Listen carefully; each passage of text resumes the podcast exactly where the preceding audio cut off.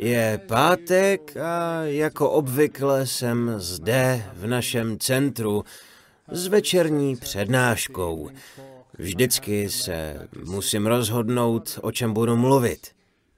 Pro dnešní večer jsem se rozhodl, že budu mluvit na téma, jak se rozhodnout. Dnes odpoledne jsem totiž musel jít do nákupního centra Bunnings. Mnichové obvykle nakupovat nechodí, s výjimkou hobby marketu. Stavíme teď nové meditační centrum v Serpentine a jeden stavitel mě požádal, abych šel vybrat barvy pro budovy, kde budou bydlet účastníci kurzu. Takže teď musím udělat hrozné rozhodnutí, vybrat správnou barvu. Myslel jsem, že se rozhodnu snadno. Ale pak jsem uviděl katalog barev. Tolik barev! Nevěřil bych, že tolik barev vůbec existuje. A ty názvy. Byly tam barvy s názvy například dynamit. Nebo barva s názvem cvok, asi hloupá. Bylo tam tak obrovské množství barev. Uvědomil jsem si, co to pro vás musí být, když jdete každý den nakupovat. Z takového výběru se musíte zbláznit. Takže dnes večer budu mít přednášku o tom, jak se rozhodnout.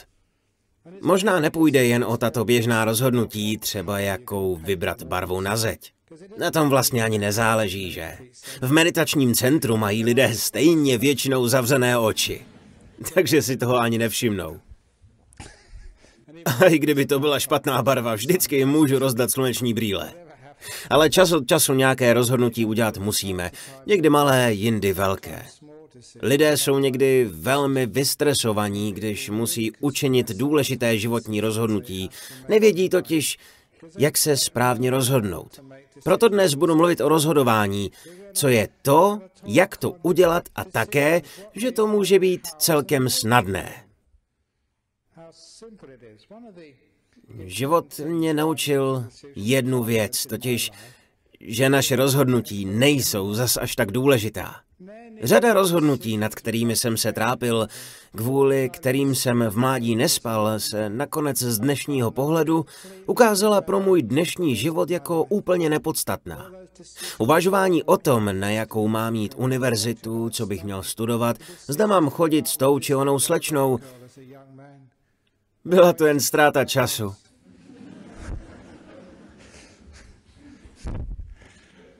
Kdybych tušil, co mě v životě potká, nemusel bych si dělat tolik starostí.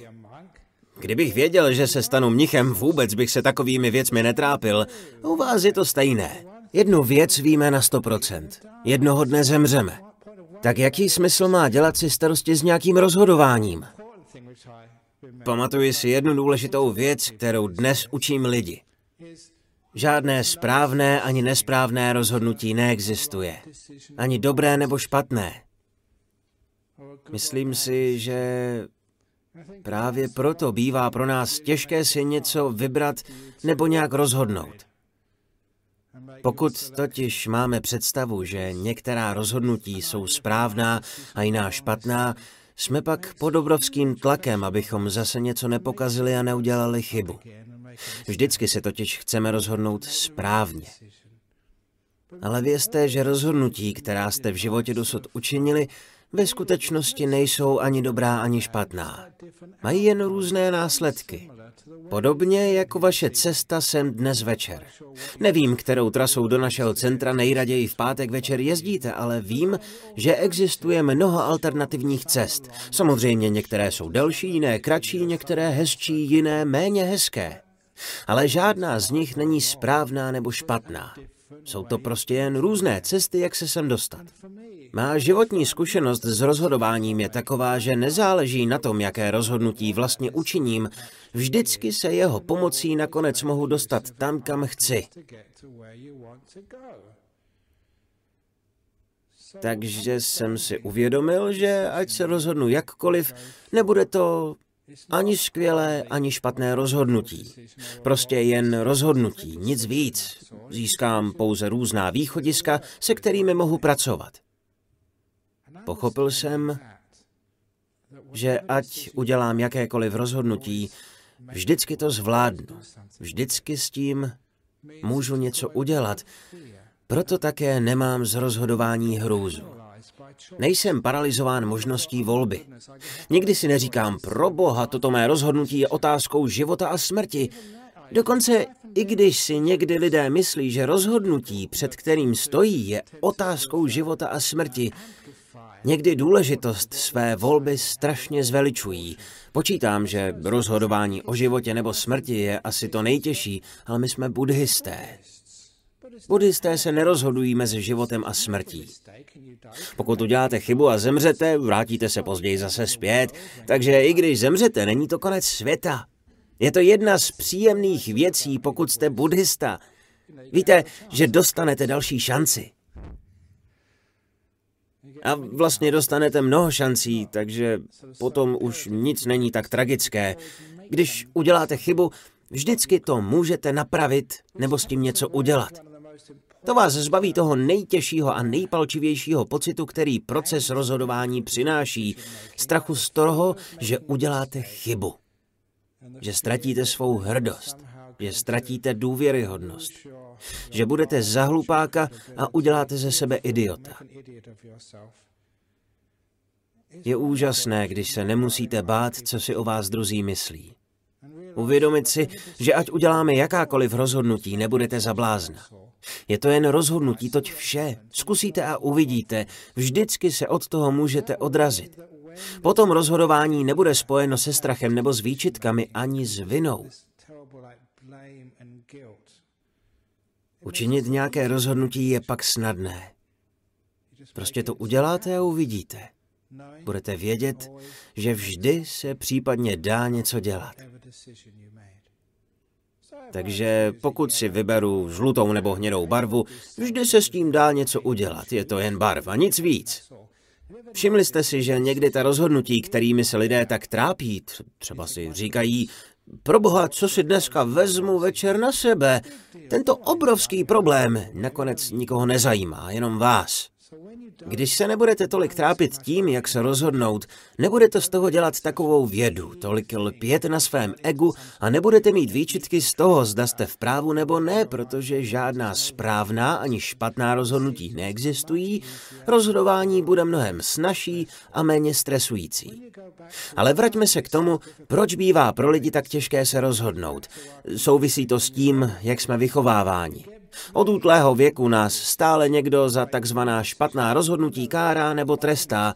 Znám to z vlastní zkušenosti. Nikdy jsem to nechápal. Proč?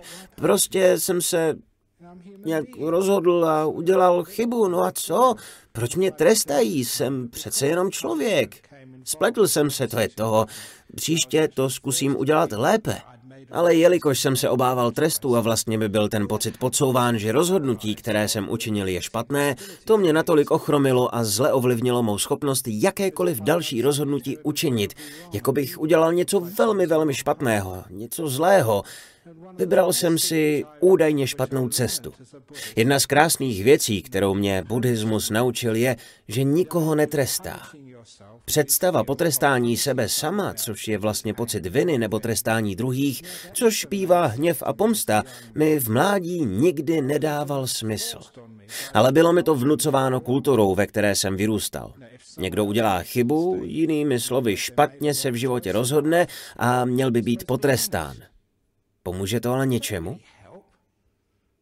Pokud někdo v životě udělá něco špatně, pokud se to jako špatné rozhodnutí dá vůbec nazvat, nejsem si úplně jistý, prostě nějak se rozhodne a tím způsobí trápení. Prosím, poučme se z toho. Nemusíme k tomu utrpení ještě přidávat další utrpení tím, že budeme někoho trestat. Poučíme se a půjdeme dál, budeme růst. Trestání problém vlastně jen zhoršuje a také to způsobuje, že se lidé pak bojí dělat v životě různá jiná rozhodnutí. Když mi pak za takzvanou špatnou volbu hrozil nějaký trest, bál jsem se toho. Podobně jako mnozí z vás. Ale můžeme si uvědomit, že ať si vybereme to či ono, nečeká nás žádný trest ani odměna. Vlastně jsme se nějak rozhodli a pojďme teď popřemýšlet, co s tím dál uděláme. Ať se stane cokoliv, vždycky se s tím dá něco dělat. Tohle mě naučil život. Zda postavím takový nebo onaký klášter, zdali budu mít takovou či jinou přednášku, nezáleží na rozhodnutí, nýbrž jak s novou situací naložím. Brzy zjistíme, že zákon karmy znamená, že život se neustále vyvíjí a s tím, co máme, můžeme vždy něco udělat. V životě nic jako chyba neexistuje. Kdo z vás někdy učinil nějaké rozhodnutí a myslel si, tak to byla velká chyba? Ale později, po měsíci, roce, po několika letech jste zjistili, že to byla ta nejlepší věc, která se vám kdy stala. A zásadně vám to změnilo život. Kdo z vás udělal něco, o čem si myslel, že to byl skutečně velký úspěch, ale později jste si uvědomili, že jste si zkazili život? Někdy nedokážeme odhadnout, zdali nějaká věc, nějaká volba dopadne dobře či ne. Ale co udělat můžeme? Pracovat na tom, aby to fungovalo. V životě totiž nejde ani tak o to, co si vyberete. Žlutou nebo hnědou. Jestli si vezmete toho muže nebo jiného. Už jsem vám mnohokrát říkal, že často radím lidem s manželskými problémy. Pokud si myslíte, že jste si nevzali toho správného muže, jak nesprávného muže? Vždyť jsou všichni stejní. Nemůžete věřit. Nic jako správný nebo nesprávný chlap neexistuje. Ani správná nebo nesprávná žena. Nakonec zjistíte, že jsou všichni stejní, takže když jste si ho vzali, dělejte všechno proto, aby to fungovalo. V některých zemích stále existují domluvené sňatky. Což je ale úžasné. Myslím, že statistiky dokazují, že domluvená manželství a manželství z lásky mají stejnou úspěšnost. Takže to, že si vyberete sami, neznamená větší pravděpodobnost, že vám to vyjde. Pokud vám manžela vybere někdo druhý, budete mít podobnou šanci na úspěch. Takže je to prostě jako štěstí nebo loterie. Jako si vybrat číslo. Kdo bude mít stejné číslo jako vy, s tím se oženíte a zůstanete s ním celý zbytek života. Šli byste do toho? Někdy taková rozhodnutí dělat musíme, ale když před námi stojí, udělejme je rychle a naučme se s tím žít. Nějak se s tím popasujme. Určitě jste už zažili něco podobného a zvládli to. Ale hlavně zjistíte, že už nebudete mít takové obavy nějaké rozhodnutí učinit. Ať už se vydáte kterýmkoliv směrem, doleva nebo doprava, nikdy to není konec světa. Není to tak důležité. Poskytne vám to různé možnosti, různé životní cesty. A nejde říct, že jedna cesta je lepší než ta druhá. Je jen jiná. Toť vše. Když Buddha radil, jak činit rozhodnutí, říkal, že jsou čtyři věci, které byste vždy měli vzít do úvahy, než se rozhodnete. Dát si pozor, abyste nejednali z popudu těchto čtyř věcí. Za prvé z popudu vlastní touhy, co z toho budu mít. Za druhé ze zlé vůle nebo ze msty. V úterý jsem měl přednášku na střední škole v Christchurch a řekl jsem tam jeden ze svých oblíbených výroků. Není důvod se kvůli čemukoliv zlobit a rozhodně není důvod k pomstě. Jste-li křesťan, jelikož to byla křesťanská škola, pokud vám někdo udělal něco zlého, ublížil vám, podvedl vás, špatně s vámi zacházel, zneužíval vás, jste-li křesťan, vyřeší to Bůh. Nemusíte si dělat starosti, nechejte to Bohu, on to vyřeší. Jste-li muslim, je to úkol pro Aláha. Jste-li žid, je to Jehovova práce. A jste-li buddhista, my v Boha nevěříme, co tedy z buddhisty? Řeknete si, nemusím se mstít, protože karma toho bastarda stejně dostane.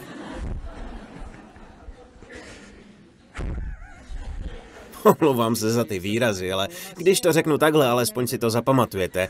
Je to učební pomůcka, nic víc. Takže mstít se není třeba. Proto volíme cestu bez zlé vůle, bez pomsty, nikomu přece nechceme ublížit. Za třetí, nečiníme rozhodnutí z nevědomosti, pod vlivem sebeklamů. To je důležitá věc. Chceme být zodpovědní lidé a dělat zodpovědná rozhodnutí. Mají vliv na druhé lidi i na nás samotné. Jsou různé cesty a chceme volit tu nejlepší, i když s každou možností se dá nakonec něco dělat. Proto se snažíme shromáždit všechny dostupné informace dříve, než nějaké rozhodnutí učiníme. Mluvil jsem tedy o osobním prospěchu, o zlé vůli, o nevědomosti.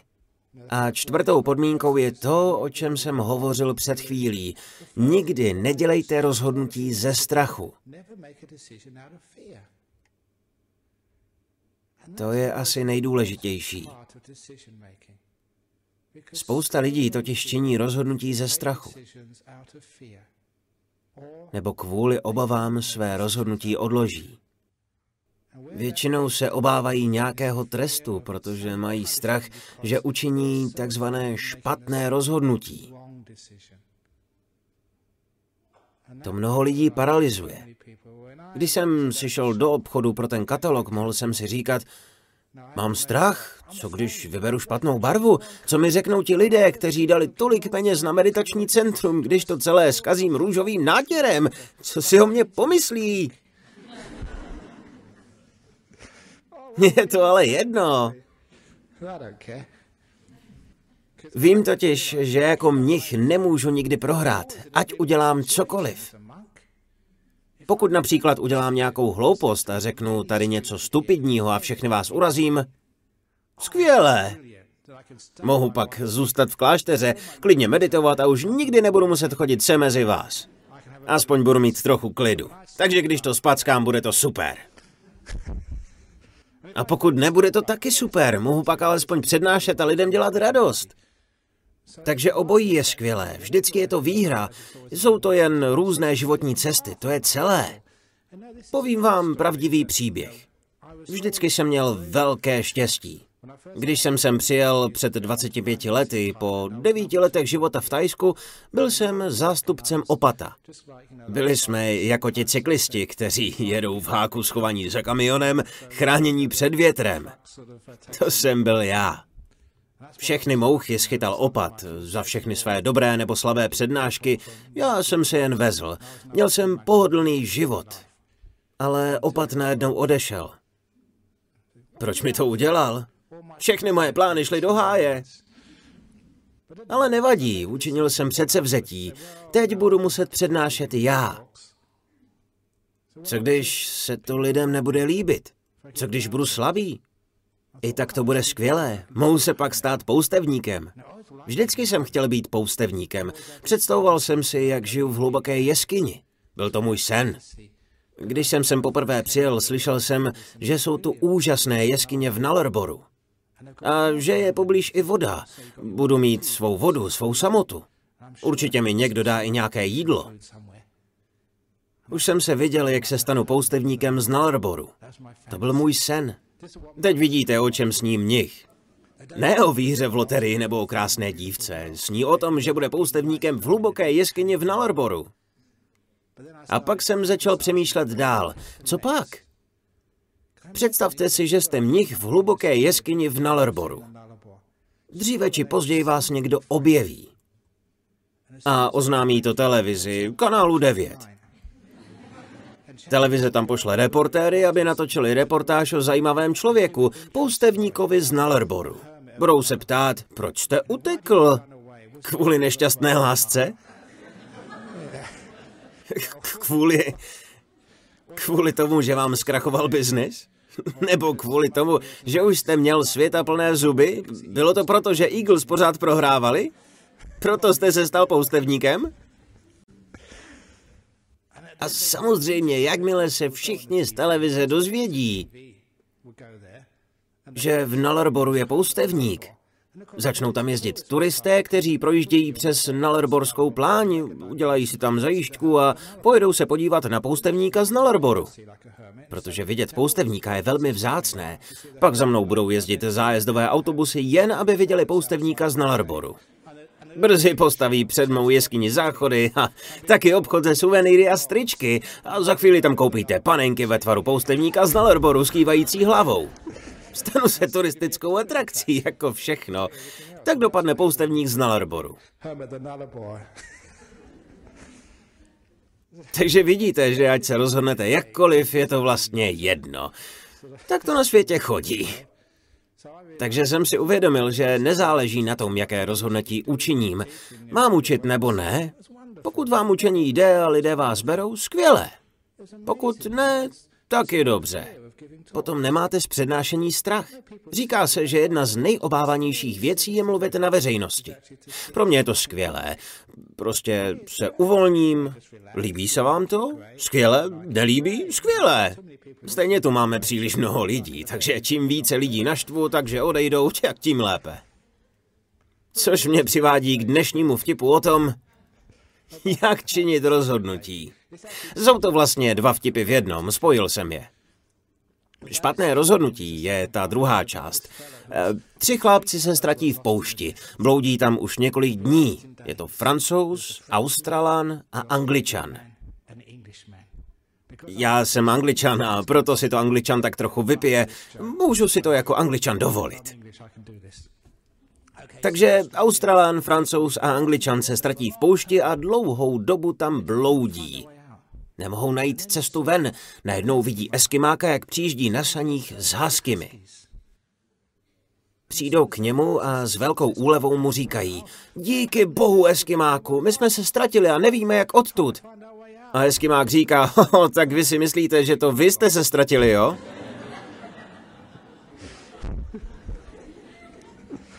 Tak to byl ten první vtip.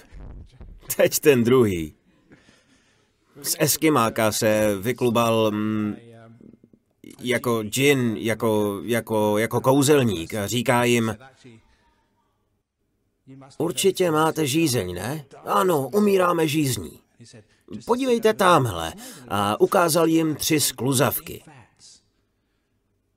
Pro každého jednu. Byly to kouzelné skluzavky. Když se po nich sklouznete, tak na co pomyslíte, do toho spadnete. Nejdřív jel Francouz. Vylezl nahoru, rozjel se a křičí: šampáňo! Jakmile to řekl, spadl do kádě s šampaňským. Pil a užíval si značkové šampaňské špičkové kvality. Pak vylezl nahoru Australan a rozjel se. Co asi tak mohl zakřičet? Um, možná světlé nebo tmavé. Samozřejmě pivo! Spadl do kádě plné piva a jen pil, hasil žízeň, paráda. A nakonec Angličan. Vylezl na skluzavku, ale zapomněl, co má říct. A tak jel dolů a nadšeně volal: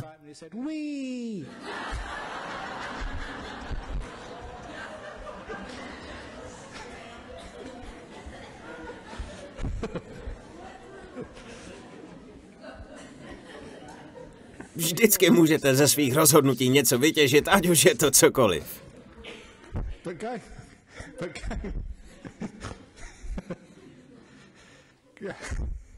Vraťme se ale k vážnější části našeho povídání o tom, jak se rozhodovat. Pokud se bojíme následků svých rozhodnutí, ochromí nás strach a ten způsobí, že se nerozhodneme správně. Teď mě zase berte vážně, protože někdy lidé zvažují třeba léčbu rakoviny a musí se nějak rozhodnout. Jak tedy takové rozhodnutí udělat? Nejprve zjistíte co nejvíce informací, abyste nejednali z nevědomosti. A také se ujistěte, že nejde jen o váš osobní zájem. Například někteří lidé s rakovinou, která už je v pokročilém stádiu a není na ní k dispozici žádná léčba, se dobrovolně přihlásí k experimentální léčbě. Ale ne tak kvůli sobě, ale kvůli ostatním lidem. Takže to nedělají pro svůj vlastní prospěch, ale pro druhé. Takové jednání se mi líbí. Před pár týdny mi lidé vyprávěli o několika případech šikany na pracovišti. Ptali se, co by se mělo se šikanou dělat. Odpověděl jsem, že se musí rozhodnout. Zda to nahlásit, nebo odejít, zda se tomu člověku postavit, nebo si to nechat líbit. Rozhodnout se ale musí. Ale jak se má člověk rozhodnout? Řekl jsem, že jedna ze skvělých věcí, pokud nahlásíte šikanu na pracovišti, je to, že to neděláte jen pro sebe. Není to jen pro váš prospěch. Takový člověk, který zneužívá druhé lidi v kanceláři nebo na pracovišti, totiž netýrá jen vás, ale většinou zneužívá i někoho jiného. Je to jeho zlozvyk, nesprávný způsob zacházení se spolupracovníky. V takovém případě vám doporučuji to nahlásit. Nejen kvůli sobě, ale kvůli ostatním. Takový čin neslouží jen k vlastnímu prospěchu. Berete ohled i na ostatní lidi, kteří s vámi pracují. A také na toho, kdo šikanuje.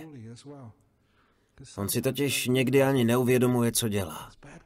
Je to pro něj špatná karma a je to špatné i pro firmu. Pokud to uděláte správným způsobem, může tato konfrontace někdy vést k určitému druhu pomoci pro toho, kdo šikanuje, uvědomit si, co dělá a najde způsob, jak takového chování zanechat nebo je alespoň zmírnit.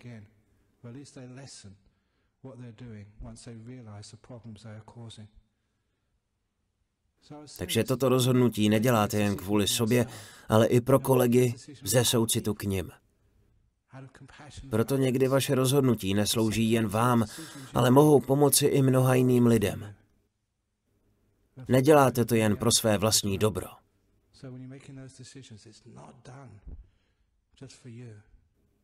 Pokud to takto vysvětlíme, je pak mnohem snazší jít a šikanu nahlásit, protože si můžete vážit sami sebe. Kdyby to bylo jen pro vás, je obtížné si to rozhodnutí zdůvodnit.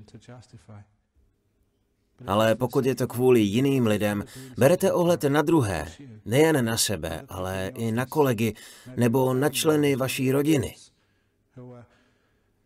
Na vaše děti, které trpí kvůli vašemu stresu ze zaměstnání, pak je to snadné a pochopitelné udělat. Bude to ku prospěchu ostatních, ale i vás. A nebudete jednat ze zlé vůle kvůli tomu, že vám ten člověk ublížil a vy mu to chcete vrátit. Dejte pozor, abyste to udělali moudře a nikoli pod vlivem sebeklamů. A to za každé situace. Ať už se bude jednat o experimentální léčbu rakoviny nebo o donášení na druhé a hlášení nepravosti. Také zvažte, zda jste dostatečně kompetentní, schopný fyzicky i psychicky zvládnout takovou konfrontaci. Rozhovory a všechny další problémy, které vás mohou čekat, pokud někoho obviníte. Zvládnete to psychicky i fyzicky? Někdy jste možná příliš vyčerpaní, je toho na vás moc, nemáte dost fyzických a duševních sil. V takovém případě to musíte nechat plavat a nic nehlásit. Použijete-li moudrost, zjistíte, jaké jsou vaše možnosti, čeho jste a nejste schopni. Dobrým příkladem je jedno naše rozhodnutí před mnoha lety. Někteří si na to možná vzpomínáte. Kolem našeho kláštera jezdili nákladáky s hlínou. Jako opat kláštera jsem se musel rozhodnout, zdali s nimi bojovat nebo to nechat být. Jednou jsem ale viděl, jak se jeden z těch nákladáků plný hlíny i s přívěsem převrátil na silnici Kingsbury Drive. Tehdy jsem si řekl a dost, tohle už je příliš nebezpečné.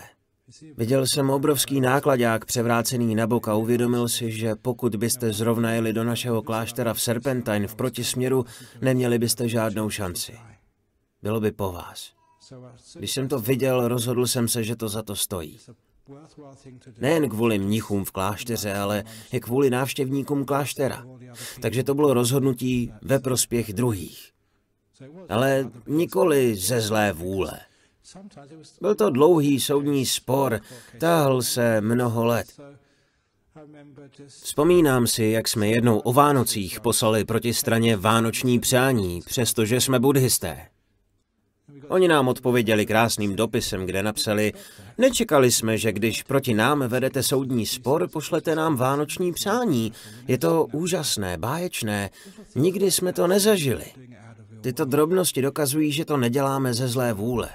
Ale velmi důležité bylo zvážit, jaké jsou naše možnosti. Ne pouze finanční, ale i emocionální zdroje.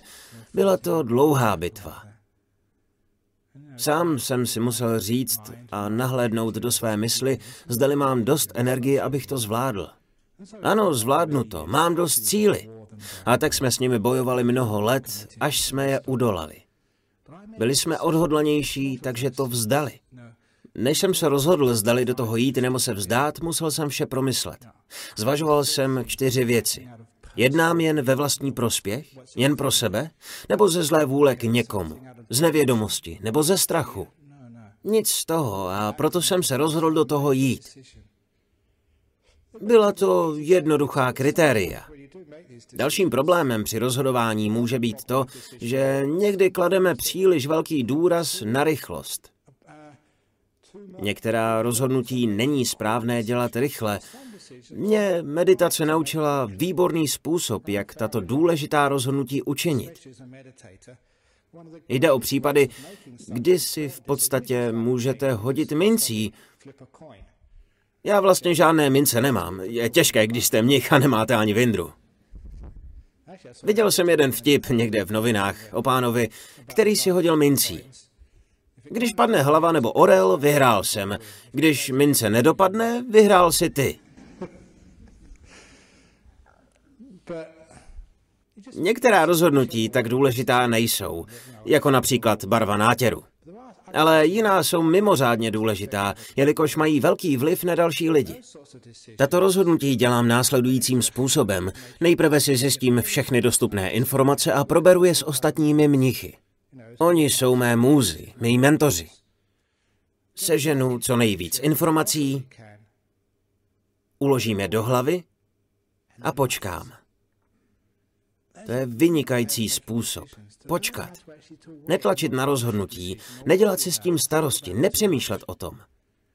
Když vstřebáte informace, dáte mysli klid, na den nebo dva na to zapomenete. Vynoří se vám v hlavě řešení. A většinou to jsou skvělé nápady, jako by samo pracovalo vaše podvědomí. Nejlepší řešení přicházejí, když si s nimi neděláte starosti. Znám klasický příklad. Jedna naše dlouholetá členka před rokem již zemřela, před pár lety ale přijela na můj meditační kurz. Pracovala tehdy jako vedoucí úřednice v sociálních službách a měla velkou zodpovědnost. Přišla na devítidenní meditační kurz, který začíná obvykle kolem sedmé večer. Myslím, že dorazila až kolem půl deváté. Musela totiž ještě něco zařídit, nemohla dříve odejít z práce. Myslím, že ani nevečeřela. Jela z kanceláře rovnou do meditačního centra v severním Perthu. Byla velmi unavená, tak jsem jí poradil, aby si pár dní odpočinula, než se pustí do meditace. O pár dní později mi při osobním pohovoru řekla, že na kurz přijela rovnou z kanceláře. Musela řešit spoustu důležitých problémů a skončila velmi pozdě. Ale byla moudrá a mnohokrát slyšela, co tady učíme. První dva nebo tři dny po příjezdu všechno pustila z hlavy. Všechny informace už měla, jen neměla čas je zpracovat. Stačily jen tři dny klidu a meditování a najednou se začala vynořovat nejrůznější řešení. Řekla mi, že prostě jen naslouchala těmto nápadům ve své mysli a vůbec nevěděla, odkud se berou. A byly to skutečně výborné nápady.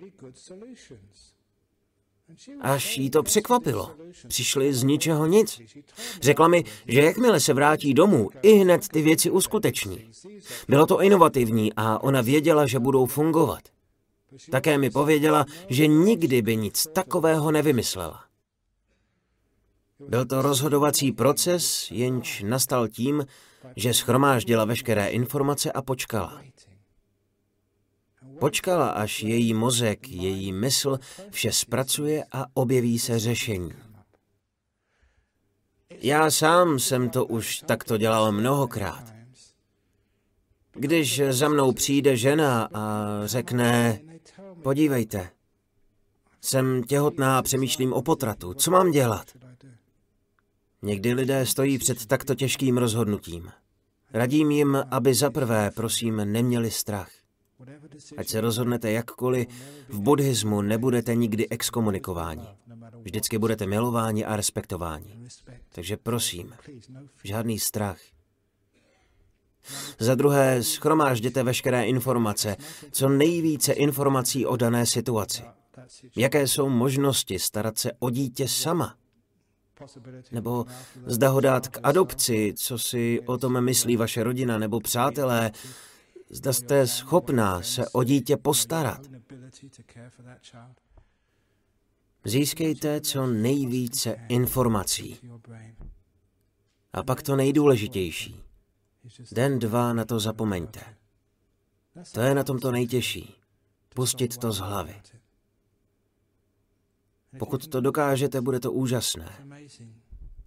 Po pár dnech, když o tom nebudete přemýšlet, se prostě odněkud vynoří řešení. Inovativní řešení, výborná řešení. Přijdete na nové způsoby, jak řešit problémy. Takto skvělé nápady se objeví pouze tehdy, když přestanete o problému přemýšlet. To je jeden z důvodů, proč lidé, kteří cvičí svou mysl meditací, kteří se dokáží odpoutat od situací, které považujeme za otázku života a smrti, umí věci na chvíli odložit, dělají výborná rozhodnutí, velmi efektivní a pozitivní. Tak to někdy bývá. Když o věcech přemýšlíme, jsme k nim příliš blízko a nevidíme širší souvislosti. Tady se hodí přirovnání, ale je lepší ho ukázat. Dám si ruku před obličej a ptám se, jak velká je moje ruka. Moje ruka je tak velká, že teď kromě ní nic jiného nevidím. Je to vina té ruky? Je to ten problém? Ne, mám ji příliš blízko. Když dám ruku tam, kam patří, na konec paže, bude stále stejně velká, ale uvidím vás všechny i svou ruku. To je ten problém, když děláme rozhodnutí. Jsme tím tak pohlceni, že nevidíme nic jiného. Nevidíme správnou perspektivu. Musíme se naučit to trochu pustit z hlavy, být v klidu, odložit věci stranou, odpočívat, relaxovat, přestat na pár dní na to myslet. Jakmile ta věc bude na místě, kam skutečně patří, na konci paže, jako teď předvádím, uvidíte vše mnohem jasněji a učiníte mnohem lepší rozhodnutí. Proto lidé, kteří umí meditovat, umí pustit minulost i budoucnost z hlavy a tolik se tím netrápí. Zjišťují, že dělat důležitá rozhodnutí je pro ně mnohem snazší. Na chvíli problém odloží, odsunou ho na vedlejší kolej a nechají být. Většině lidí pak stačí jen pár dní, dva, tři dny, objeví se řešení a hned vědí, co mají dělat. V mé knize Kráva, která plakala, jsem to popsal jako přijít na životní křižovatku. Rozhodnutí jsou něco jako křižovatky. Co bych měla dělat? Vdát se, stát se mniškou, odjet do ciziny, zabít se? Nevím, co ještě. Ale ať už je to cokoliv, na chvíli se zastavte. A shromážděte veškeré informace. Jako když přijedete na křižovatku a sednete si. Nemusíte chodit ani doleva, ani doprava, na sever, ani na jih. Seďte a počkejte na autobus. Na křižovatkách zastavují autobusy. Většina autobusů má vepředu uvedenou svou destinaci. Je-li to místo, kam chcete jet, pak nastupte. Pokud tam jet nechcete, nenastupujte. Protože vždycky pojede ještě další autobus. To znamená, že když je třeba se nějak rozhodnout, počkejte, odložte to. Nemusíte se trmácet na sever ani na jih, na východ ani na západ. Zůstaňte v klidu a čekejte, až přijde řešení. A ono přijde. Toto je skvělý způsob, jak činit rozhodnutí. Zjistíte, že rozhodnutí, která tímto způsobem učiníte, nebo která přijdou sama, budou ve vašem životě mnohem úspěšnější. Když se to naučíte, budete mít v životě mnohem méně stresu. Všichni se v životě musíme čas od času rozhodovat. Někdy ale nevíme, jak to udělat. A protože to neumíme, nemůžeme kvůli tomu spát, jsme ve stresu a pak třeba z toho i onemocníme. Jako mnich musím dělat spoustu rozhodnutí. Někdy za mnou lidé chodí a ptají se na situace ohrožující život. Spousta žen se mě ptala, zdali mají jít na potrat. Někdy se ptají, mám spáchat sebevraždu? A jste v tom. Stojíte tváří v tvář člověku, jehož život je ve vašich rukou a on vás žádá o radu. To vás někdy může vyděsit. Co když to udělám špatně? Dneska si ale už nemyslím, že existuje nějaká špatná volba. Je jedno, jak se rozhodnu, udělám-li to nezištně, bez zlé vůle, mám-li co nejvíc informací a nemám-li strach. Taková rozhodnutí jsou pak vždy dobrá, ať se stane cokoliv. Problémem totiž není, co se v životě stane. Nýbrž jak se to stane. Různé životní události, jako jsou smrt, nemoci, uzdravení, sňatek, bohatství nebo bankrot, nebo i to, když se stanete mnichem či mniškou, to není až tak důležité. Jde o to, jak je člověk mnichem nebo mniškou. Jak se oženíte, jak získáte bohatství, jak žijete s rakovinou, jak žijete nebo zemřete. Podle mě je v životě důležité jak a ne co. Není důležité, že vás potká potrat, sebevražda, bohatství nebo úspěch. Důležité je, jak toho dosáhnete, jak to využijete. Nedávno jsem dostal dotaz v Christchurch. Je špatné být bohatý, jsem-li buddhistou? Měl bych mít jen málo a všeho, na čem lpím, se vzdát? Moje odpověď ilustrovala to, o čem právě mluvím. Bohatství není špatné, pokud jste ho získali dobře a správně ho užíváte. Bohatství samo o sobě zlé není. To, jak je získáte a užíváte, může být špatné nebo dobré. Nikoli co, nýbrž však jak. Stejné je to s chudobou. Být chudý není ani dobré, ani špatné. Jde o to, jak jste chudí. Já jsem taky chudý. Nedávno jsem byl na imigračním úřadě, protože sponzorujeme jednoho mnicha, aby získal trvalý pobyt, ale jeho žádost byla zamítnuta. Víte proč? Protože mu málo platíme. Dobrý bože. Existuje totiž zákonem předepsaný plat. Chce-li někdo získat vízum pro náboženské účely a nesplňuje tuto podmínku, žádost mu zamítnou. Takže budeme muset bojovat. I tyto věci musíme udělat. Úřady nevědí, že mnišky a mniši jsou chudí. Ale my máme být chudí, nás to baví.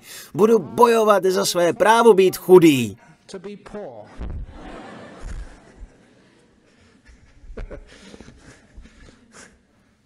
Někdy je to legrace. Vzpomínám si, jak jsem poprvé žádal o zdravotní pojištění.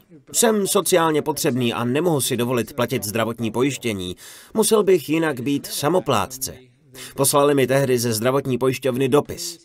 Můžete nám prosím vysvětlit, jak můžete žít z ničeho? Mají tam totiž své formuláře a v nich bylo vaše příjmy ze zaměstnání? Nula.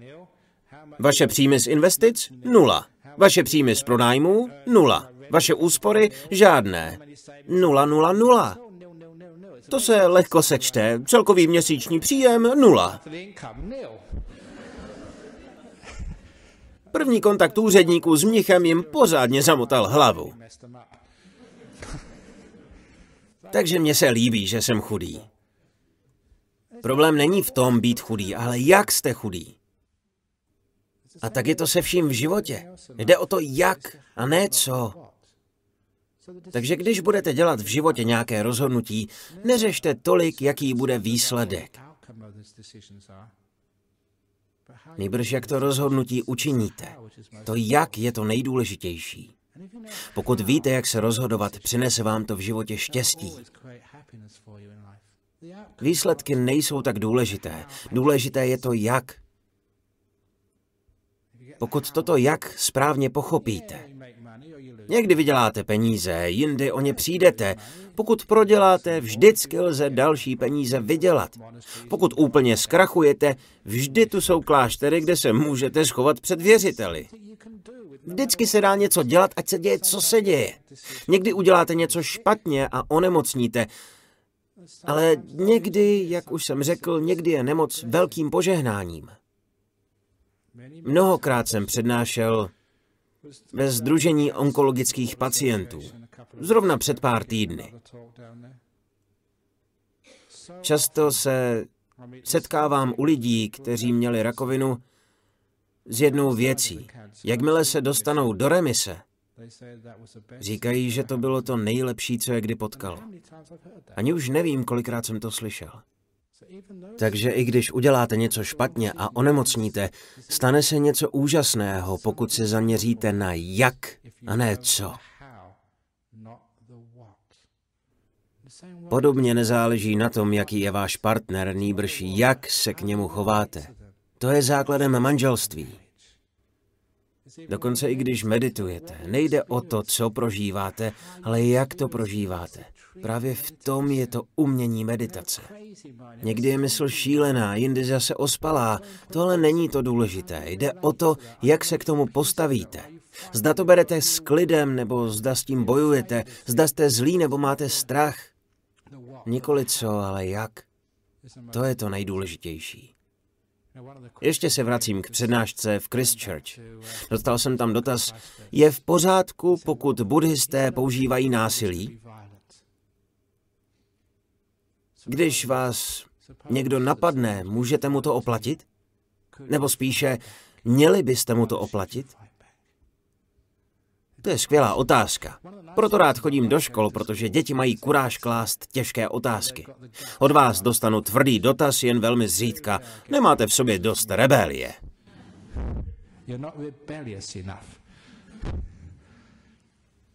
Řekl jsem jim, že je v pořádku, když buddhista užije násilí. Řekl jsem, že mnohem lepší je utéct. Jenže když jste mnich, utíkat nemůžete. Zkuste si někdy běžet tady v tomto rouchu. Všechno by vám spadlo. Úplně všechno. A pod ním nic není. Takže utíkat nejde. Ale vzpomínám si, tohle je skutečný příběh o tom, jak buddhisté přistupují k násilí. Vyprávěl jsem ho dětem v té škole a udělalo to na ně dojem. Když jsme sem přišli a otevřeli naše centrum, bylo to asi před dvaceti lety, možná před dvaceti třemi, už přesně nevím, tahle budova ještě nebyla postavená. Měli jsme tady vedle jen komunitní sál. Zrovna jsme otevírali naše centrum a chystali slavnostní otevření. Řekli jsme si, že zkusíme štěstí a pozvali jsme guvernéra západní Austrálie, sira Gordona Reeda. Dnes je po něm pojmenovaná dálnice. K našemu potěšení pozvání přijal. Nikdy bychom nečekali, že guvernér přijme pozvání navštívit takto málo významnou akci, ale pozvání přijal a přišel. Byli jsme nadšení. Přestože jsme neměli moc peněz, mělo to být velké. Náš pokladník mi tehdy řekl, podívej, chceme udělat opravdu skvělou show. Mým úkolem, mou malou pomocí bylo objednat venkovní stan a židle pro nás a pro všechny hosty.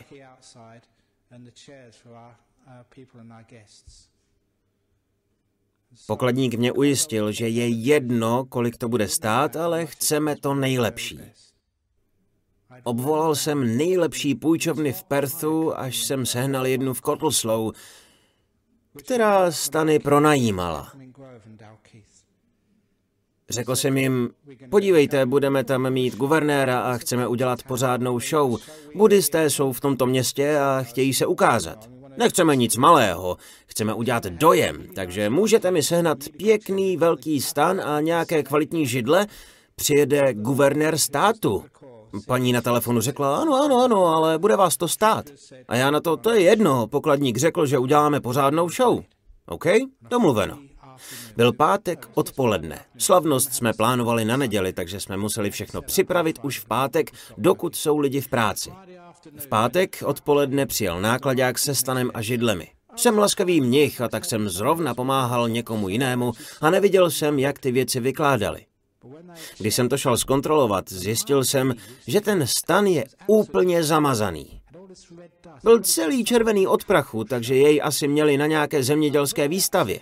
To mě fakt naštvalo, protože jsem žádal kvalitní věci. Ale místo, abych si stěžoval, raději zapálit svíčku, než si stěžovat na tmu, vzali jsme hadici a ostříkali ho. Měli jsme na to pár dní, aby to vyschlo, ale pak jsem uviděl ty židle, taky hodně zaprášené. Lidi mi pomohli, vzali jsme mokré hadry a umývali židle od prachu. To by ještě šlo, ale pak jsem uviděl deset V I P židlí. Teď nepřeháním. Z deseti židlí ani jedna neměla stejné nohy. Všechny se vyklaly. A pořádně. To už bylo moc. Můžeme otřít židle, umít stan, ale spravit vyklající se židle nemůžeme. Letěl jsem k telefonu, tady do místnosti vedle, povedlo se mi ještě chytit tu paní, se kterou jsem to domlouval, těsně než odešla z firmy v pátek odpoledne domů.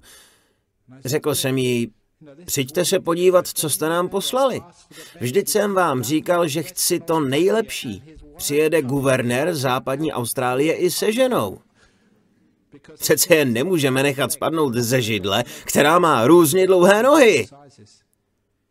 Paní se moc omlouvala a říkala, že asi došlo k omylu. Okamžitě je nechá vyměnit. Tak jsem poděkoval. Ale co se nestalo?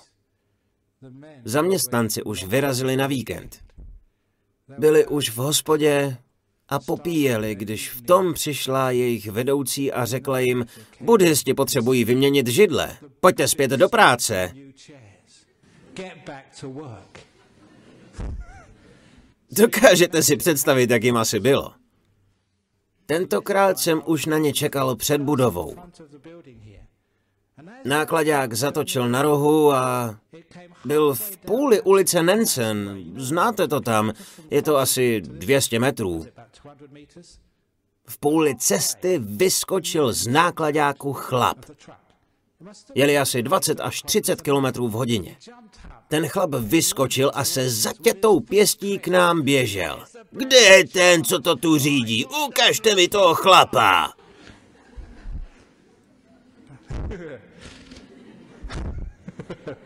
Šel jsem za ním a řekl, já to tu řídím. Oči měl rudé. Přesně jako ty příšery v buddhistických džátakách. A táhlo z něho pivo. Když jsem se v jeho blízkosti nadechl, bylo to nejvíc piva, co jsem vypil za třicet čtyři let, kdy jsem mnichem.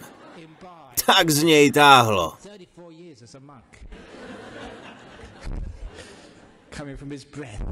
Měl svou pěst přímo u mého nosu, asi takhle. Všichni všeho nechali. Přestali pracovat a jen hleděli.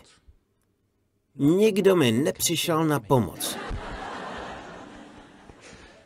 Moc vám děkuju.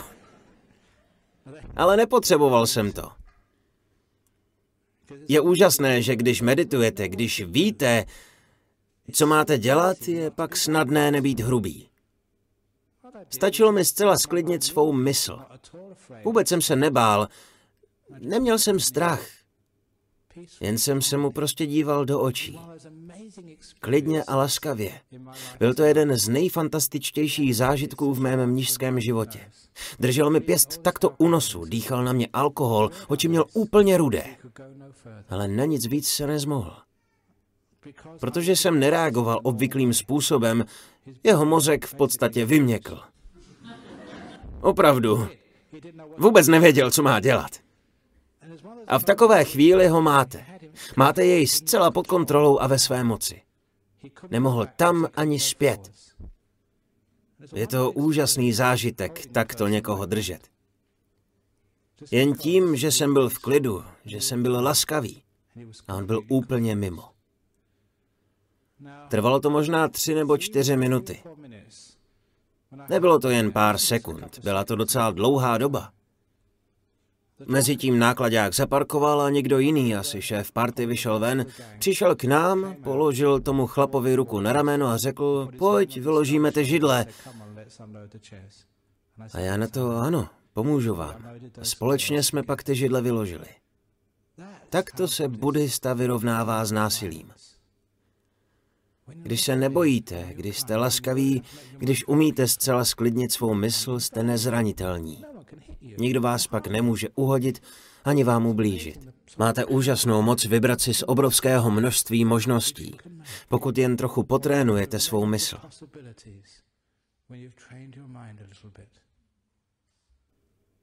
Takže někdy se rozhodujete, mám utéct nebo bojovat.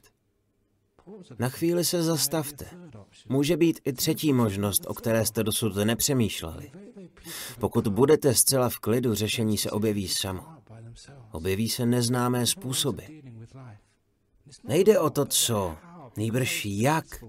Tím, že jsem byl klidný, že jsem byl laskavý, vlídný, toto jak mě ve skutečnosti zachránilo. Tedy když stojíte v životě před nějakým rozhodnutím, na kterou univerzitu jít, s kým se oženit, zda se přiznat k homosexualitě a nebo zda to nechat, jak to je, a rodičům nic neříkat, zdali odejít do ciziny nebo zůstat tady a stát se mnichem nebo ne. Cokoliv, co v životě chcete. Není tolik důležité, co uděláte, nýbrž jakým způsobem se rozhodnete. Pokud umíte správně to, jak provést, pak vám jakékoliv rozhodnutí přinese úžasný, nádherný život. Nebudete žít ve strachu a nebudete paralyzováni tím, že se musíte rozhodnout a že to musí nějak dopadnout. Nejdůležitější je to jak. Dejte pozor, aby to nebylo jen ve váš vlastní prospěch. Myslete i na druhé, aby to bylo i pro ně. Abyste byli laskaví a neměli zlou vůli, a nebyli hloupí nebo zaslepení, a hlavně neměli strach.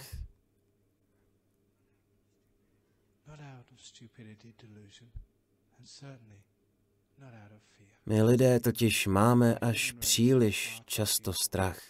Pak nejen, že nevyužíváme příležitostí, ale jen se schováváme, hrbíme a nežijeme plně, protože se bojíme udělat chybu. Každé rozhodnutí pak pro nás znamená velký stres. Takže pokud chápete, o čem mluvím, učinit jakékoliv rozhodnutí bude pro vás snadné. Klíčové je, jak ho učiníte, ne jak dopadne. Takže teď už to víte. Až zítra půjdete na nákup, nezáleží na tom, co si koupíte. Hlavně, aby vás nakupování bavilo. Aby to bylo laskavé, nejen pro vás, ale i pro mnichy a mnišky a také pro vaše přátelé. Takto činíme rozhodnutí. Děkuji vám za pozornost.